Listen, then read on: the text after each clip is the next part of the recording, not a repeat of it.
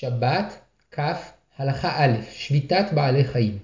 כשם שמצווה על ישראל לשבות בשבת, כך מצווה עליו להניח לבהמתו לנוח ממלאכה בשבת. שתי מצוות ישנן על כך. האחת מצוות עשה, שנאמר, ששת ימים תעשה מעשיך, וביום השביעי תשבות, למען ינוח שורך וחמורך, וינפש בין אמתך והגר. השנייה מצוות לא תעשה, שנאמר, ויום השביעי שבת להשם אלוהיך, לא תעשה כל מלאכה, אתה ובנך וביתך, עבדך ואמתך ובהמתך, וגרך אשר בשעריך. מצוות שביתת בעלי חיים אינה מכלל המתת מלאכות, אלא מצווה בפני עצמה, והעובר עליה אינו נענש במיתה או מלכות.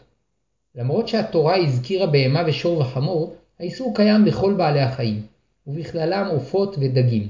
לפיכך, אסור לשלוח יוני דואר בשבת, וכן אסור למשוך סירה בעזרת דולפינים מאולפים. והזכירה התורה שור וחמור, כי בהם רגילים לעשות מלאכה, בחרישה ונשיאת מסעות. בכל אופן שאדם גורם לבהמה ללכת עם המסע שעליה, בין על ידי הקאה או משיכה או אפילו בקולו, הוא עובר באיסור תורה. ואיסור זה נקרא מחמר, ואפילו אם הבהמה שייכת לגוי או הפקר, אסור לגרום לה ללכת עם המסע שעליה. אלא שאם הבהמה שלו, בנוסף לכך שעבר על לא תעשה, ביטל גם מצוות עשה של השבתת בהמתו. מצוות השבתת הבהמה קיימת גם ביום הכיפורים. בכלל מצווה זו אסור ליהודי להזכיר את בהמתו לגוי שיעשה בה מלאכה בשבת, כגון שיחרוש בה או יוליך על גבה מסעות ברשות הרבים, ואם יזכיר את הבהמה על דעת שיחזיר אותה לפני שבת ולא יחזיר, יפקיר אותה לפני שבת כדי שלא יעבור על איסור תורה. ואם היו יהודי וגוי שותפים בבהמה, אסור ליהודי להניח לגוי לעבוד בה בשבת. אבל אם מתחילה קנו את הבהמה באופן שתהיה קנויה לגוי בשבת, וכנגד זה תהיה קנויה ליהודי ביום חול אחד, מותר לגוי לעבוד בה בשבת, כי בשבת היא שייכת לו לבד. מותר ליהודי לתת לגוי לרכוב על בהמתו או סוסו בשבת, מפני שכלל הוא חי נושא את עצמו, ולכן אין רכיבת הגוי על הבהמה נחשבת מסע, וגם הבגדים שהוא לובש אינם נחשבים למסע כי הם תפלים לגופו. אבל על יהודי גזרו חכמים שלא ישתמש בבהמה כלל, היינו שלא ירכב עליה ולא יישען עליה ולא יניח עליה חפץ, ולא ישב בקרון שרתום לבהמה, אפילו אם הגוי מנהיג את הקרון לצורך עצמו, וטעם הגזרה כדי שלא יטריח את הבהמה, ושמה מתוך שירכב עליה יבוא לקטוף ענף כדי להנחותה, ויעבור על מלאכת קוצר. אסור ליהודי להוציא בהמה של יהודי מחוץ לתחום שבת, ותחום שבת נקבע לפי תחומו של בעל הבהמה, ואם בעל הבהמה מסר אותה לרועה, יהודי או גוי, תחום השבת נקבע לפי הרועה. האיסור הוא שהבהמה תצא ביוזמת בעליה מרשותו, אבל אין איסור שהבהמה תצא מעצמה חוץ לתחום, או שרועה גוי יוציא אותה מעצמו חוץ לתחום. שבת, כף, הלכה ב' במה בהמה יוצאה ובמה אינה יוצאה. כפי שלמדנו, צריך להשבית את הבהמה ממלאכה בשבת, ובכלל זה שלא תצא לרשות הרבים או לקרמלית כשמסע על גבה. וכשם שמותר לאדם לצאת עם בגדיו, מפני שהם תפלים לגופו, כך מותר להוציא חמור שסובל מקור עם מרדעת שנועדה לחמם אותו. אבל שאר הבהמות שאינן סובלות מקור, אסור שיצאו עם מרדעת שעליהן. וכן אסור להוציא בגד כלב בבגד העוטף את גופו, שהועיל ואין לו צורך ממשי בזה, הבגד נחשב עליו כמסע. וכשאין מוצאים אותו החוצה, מותר להלבישו בבגדים, כי אין איסור טלטול ברשות היחיד. מותר להוציא בהמה עם תחבושת שנועדה לשמור על פצעיה שלא ינזקו, וכן עם מעטה שנועד לשמור על צמרה שלא יתלכלך, ובתנאי שהם מעודקים אליה היטב, שאין חשש שיפלו ויבואו לטלטלם ברשות הרבים או בחרמלית.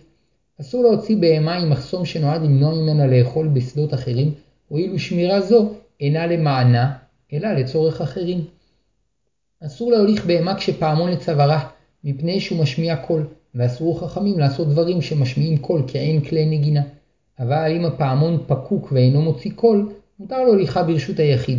אבל לרשות הרבים אסור להוציאה גם כשהוא פקוק, מפני שהוא נראה כמוציאה לשוק למחירה, שכך היו רגילים להוליך בהמה למחירה. מותר להוציא סוס ברסן וחמור באפסר, שאלו דברים שעל ידם רגילים לשומרם שילכו בתלם ולא יברחו. אבל אסור להוציא חמור ברסן, מפני שתפיסת הרסן חזקה בהרבה מהשמירה הנצרכת לחמור. זה הכלל. כל דבר שרגילים לשמור בו את הבהמה אינו נחשב מסעוי, אבל דבר שיש בו שמירה מופרזת נחשב כמסעוי. מותר לתת לכלב לצאת לרשות הרבים עם רצועה שבצווארו, מפני שכך דרכו לצאת, כדי שבשעת הצורך יוכלו לשומרו על ידי אחיזת הרצועה או קשירתה. ואין האדם שאוחז בחבל שמחובר לרצועה שבצוואר הכלב נחשב כמטלטל אותו, מפני שהחבל תפל לגופו של הכלב. אבל צריך להקפיד לתפוס את החבל בסופו, שלא יצא מידו טפח ממנו, וכן יקפיד שהחבל שבין ידו לכלב לא ישתלשל עד לטפח הקרוב לארץ, כי באופנים אלו הוא נראה כמטלטל את החבל, ואם החבל ארוך מדי, יכול לקורחו סביב צווארו של הכלב, וכך לא ישתלשל מידו.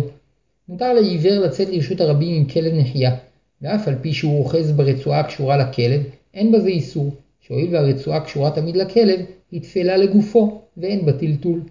מותר להוציא כלב לרשות הרבים עם דיסקית המחוברת בקביעות לרצועה שבצווארו או לאוזנו, שכתוב עליה שם הבעלים של הכלב, שעל ידי כך ידעו שיש לכלב בעלים ולא יפגעו בו. שבת, כף, הלכה ג' האכלת בהמות וחיות.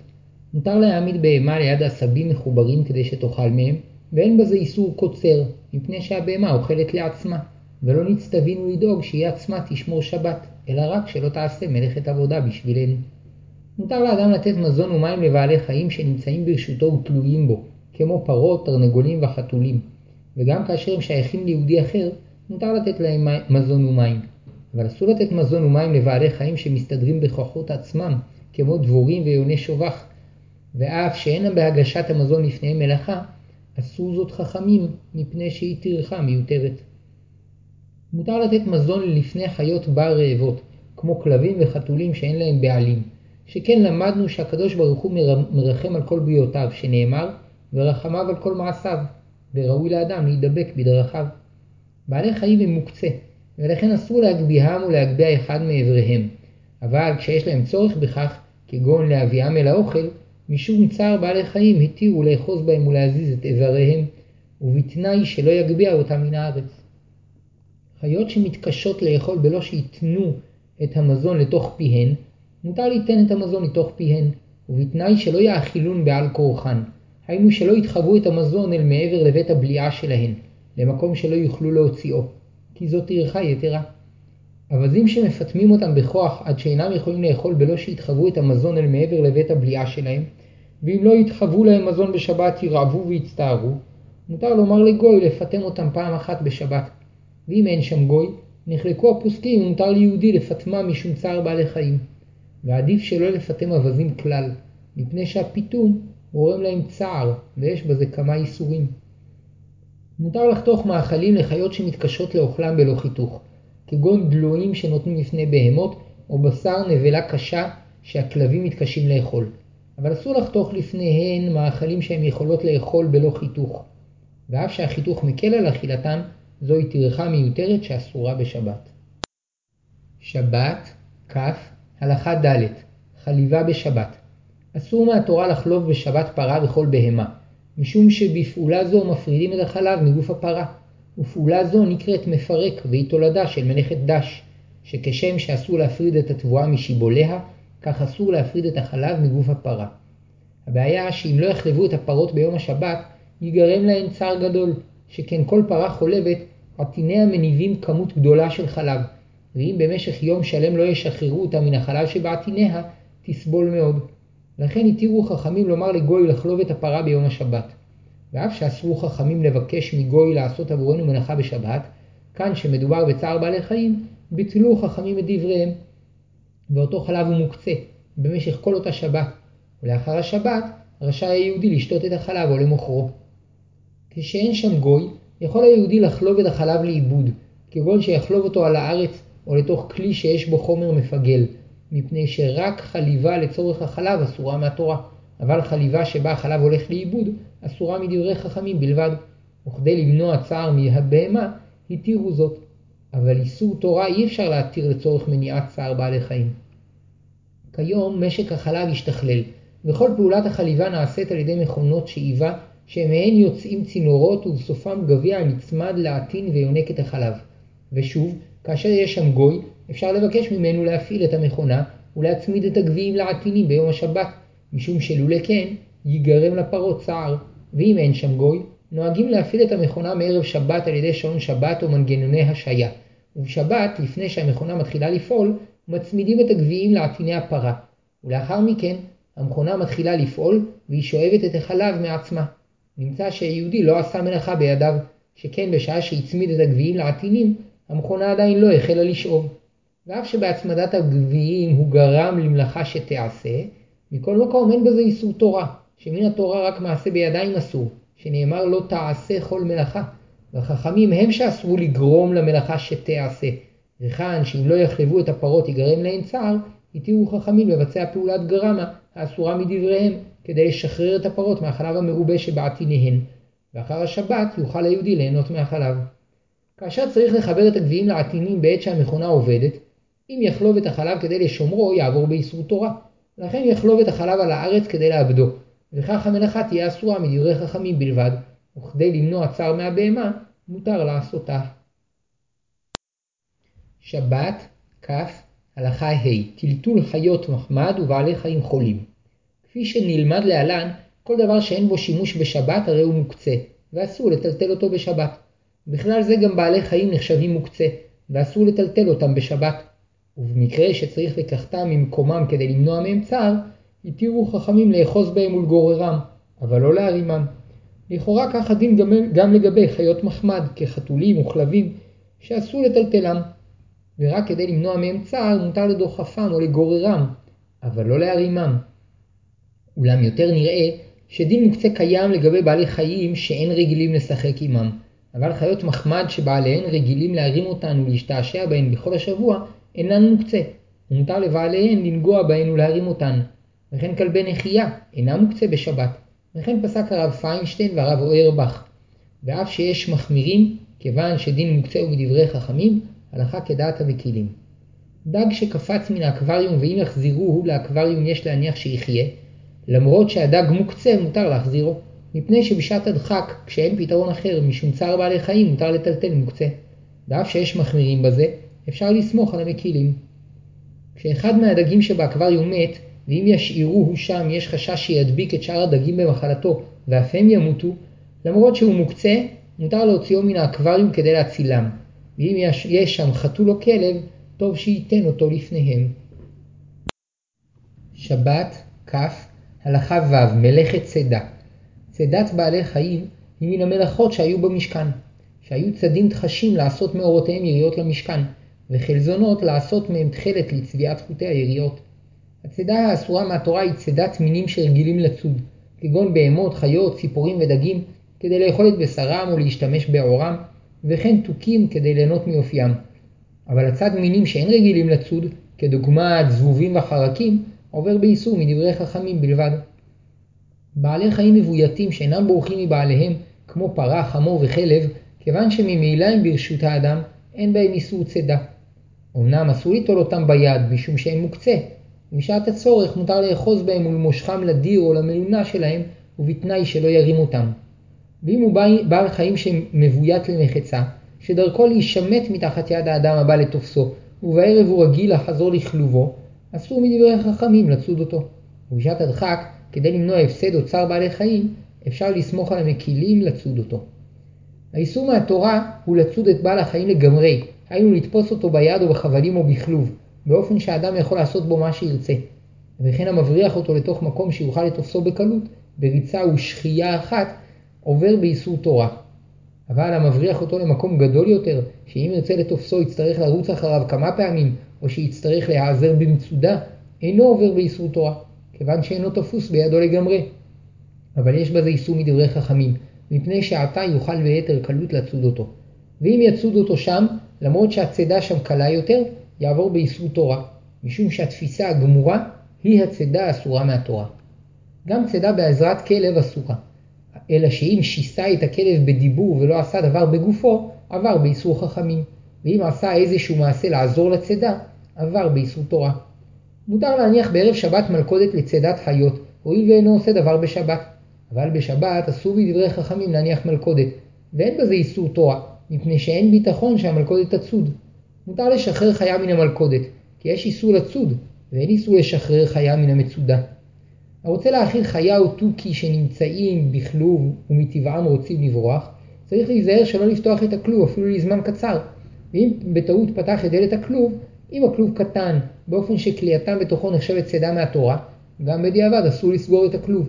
ואם הכלוב גדול מאוד וכלייתם בתוכו אסורה מדברי חכמים בלבד, מותר בדיעבד לסגור את הדלת, הואילו כבר היו סגורים שם מערב שבת. שבת, כף, הלכה זין, צידה ללא כוונה. כשם שאסור לרדוף אחר חיה כדי לצוד אותה, כך אסור לנצל הזדמנות שהחיה נקלעה למקום צר ולתופסה.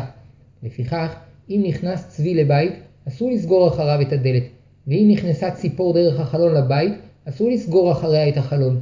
ואם רוצים לסגור את הדלת והחלון כדי שהבית לא יהיה פרוץ בפני גנבים או כדי שלא ייכנס קור, צריך לגרשם תחילה מן הבית. ואם בני הבית מתקשים לגרשם, מפני שהם מתחבאים ובורחים למקומות שונים, בשעת הצורך אפשר להקל לסגור את הדלת והחלון, משום שאין הכוונה ללכוד אותם, אלא רק להגן על הבית מפני גנבים וקור. בנוסף לכך, גם לאחר סגירת הדלת או החלון הם לא נחשבים מצודים, כי עדיין צריך לטרוח כדי לצוד אותם.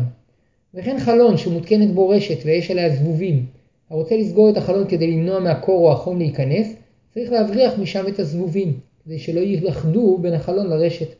ואם קשה להבריחם, מותר לסגור את החלון בעודם שם, משום שאין הכוונה לצוד אותם, אלא רק להגן מהקור או החום. בנוסף לכך, הם אינם ניצודים שם לגמרי, הואיל וגם אם ירצה לתופסם, בשעה שיפתח את החלון הם יכולים לברוח. וכן הרוצה לסגור תיבה קטנה שיש בה זבובים, יבריח אותם ויסגור את התיבה. ואם קשה להבריח את כולם, יניח דבר בין המכסה לתיבה, כדי שישאר להם מקום לצאת.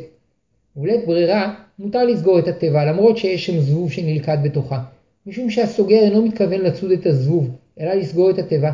בנוסף לכך, הזבוב אינו ניצוד שם לגמרי, כי גם אם יוצא לתופסו, בשעה שיפתח את התיבה יוכל לברוח. שבת, כף, הלכה ח' שוחט. מלאכת שוחט היא המלאכה שעל ידה נוטלים נשמה מבעל חיים. במלאכת הקמת המשכן שחטו תחשים ועיזים כדי לעשות מאורותיהם יריות למשכן. ולא רק שחיטה אסורה, אלא כל נטילת נשמה מאחד מבעלי החיים, בין בהקאה, בין בחניקה ובכל דרך שנוטלים נשמה, אסורה מהתורה. וגם ההורג נמלה קטנה עובר באיסור תורה, וכן הנוטל דג מתוך המים, כיוון שהוא ממיתו בכך עובר באיסור תורה. וכן המושיט ידו למעי בהמה ועוקרת וברה עובר באיסור תורה. איסור התורה הוא כאשר השחיטה נעשית לצורך גופה של החיה, היינו ששוחט אותה לצורך בשרה או אורה או דמה. אבל ההורג דרך קלקול והשחטה עובר באיסור חכמים. למשל, הדורס נמלים כדי לאורגן עובר באיסור חכמים.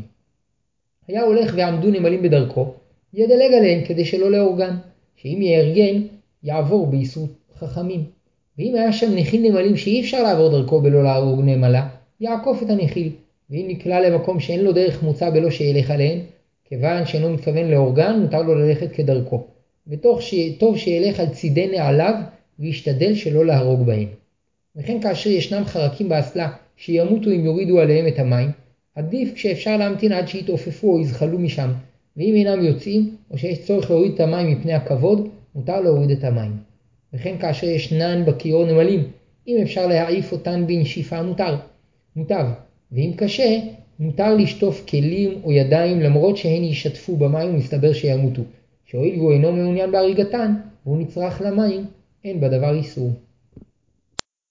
שבת, כף, הלכה ת' חובל. כשם שאסור מהתורה ליטול נשמה של בעל חיים, כך אסור מהתורה להוציא ממנו דם, שהדם הוא הנפש, וגם בהוצאת קצת דם יש נטילת נשמה באותו המקום. והאיסור הוא גם כשהדם לא יצא החוצה, אלא שבעקבות המכה הוא יצא מצינורות הדם ונצרר מתחת לאור, שטף דם. שגם באופן זה יש נטילת נשמה באותו מקום.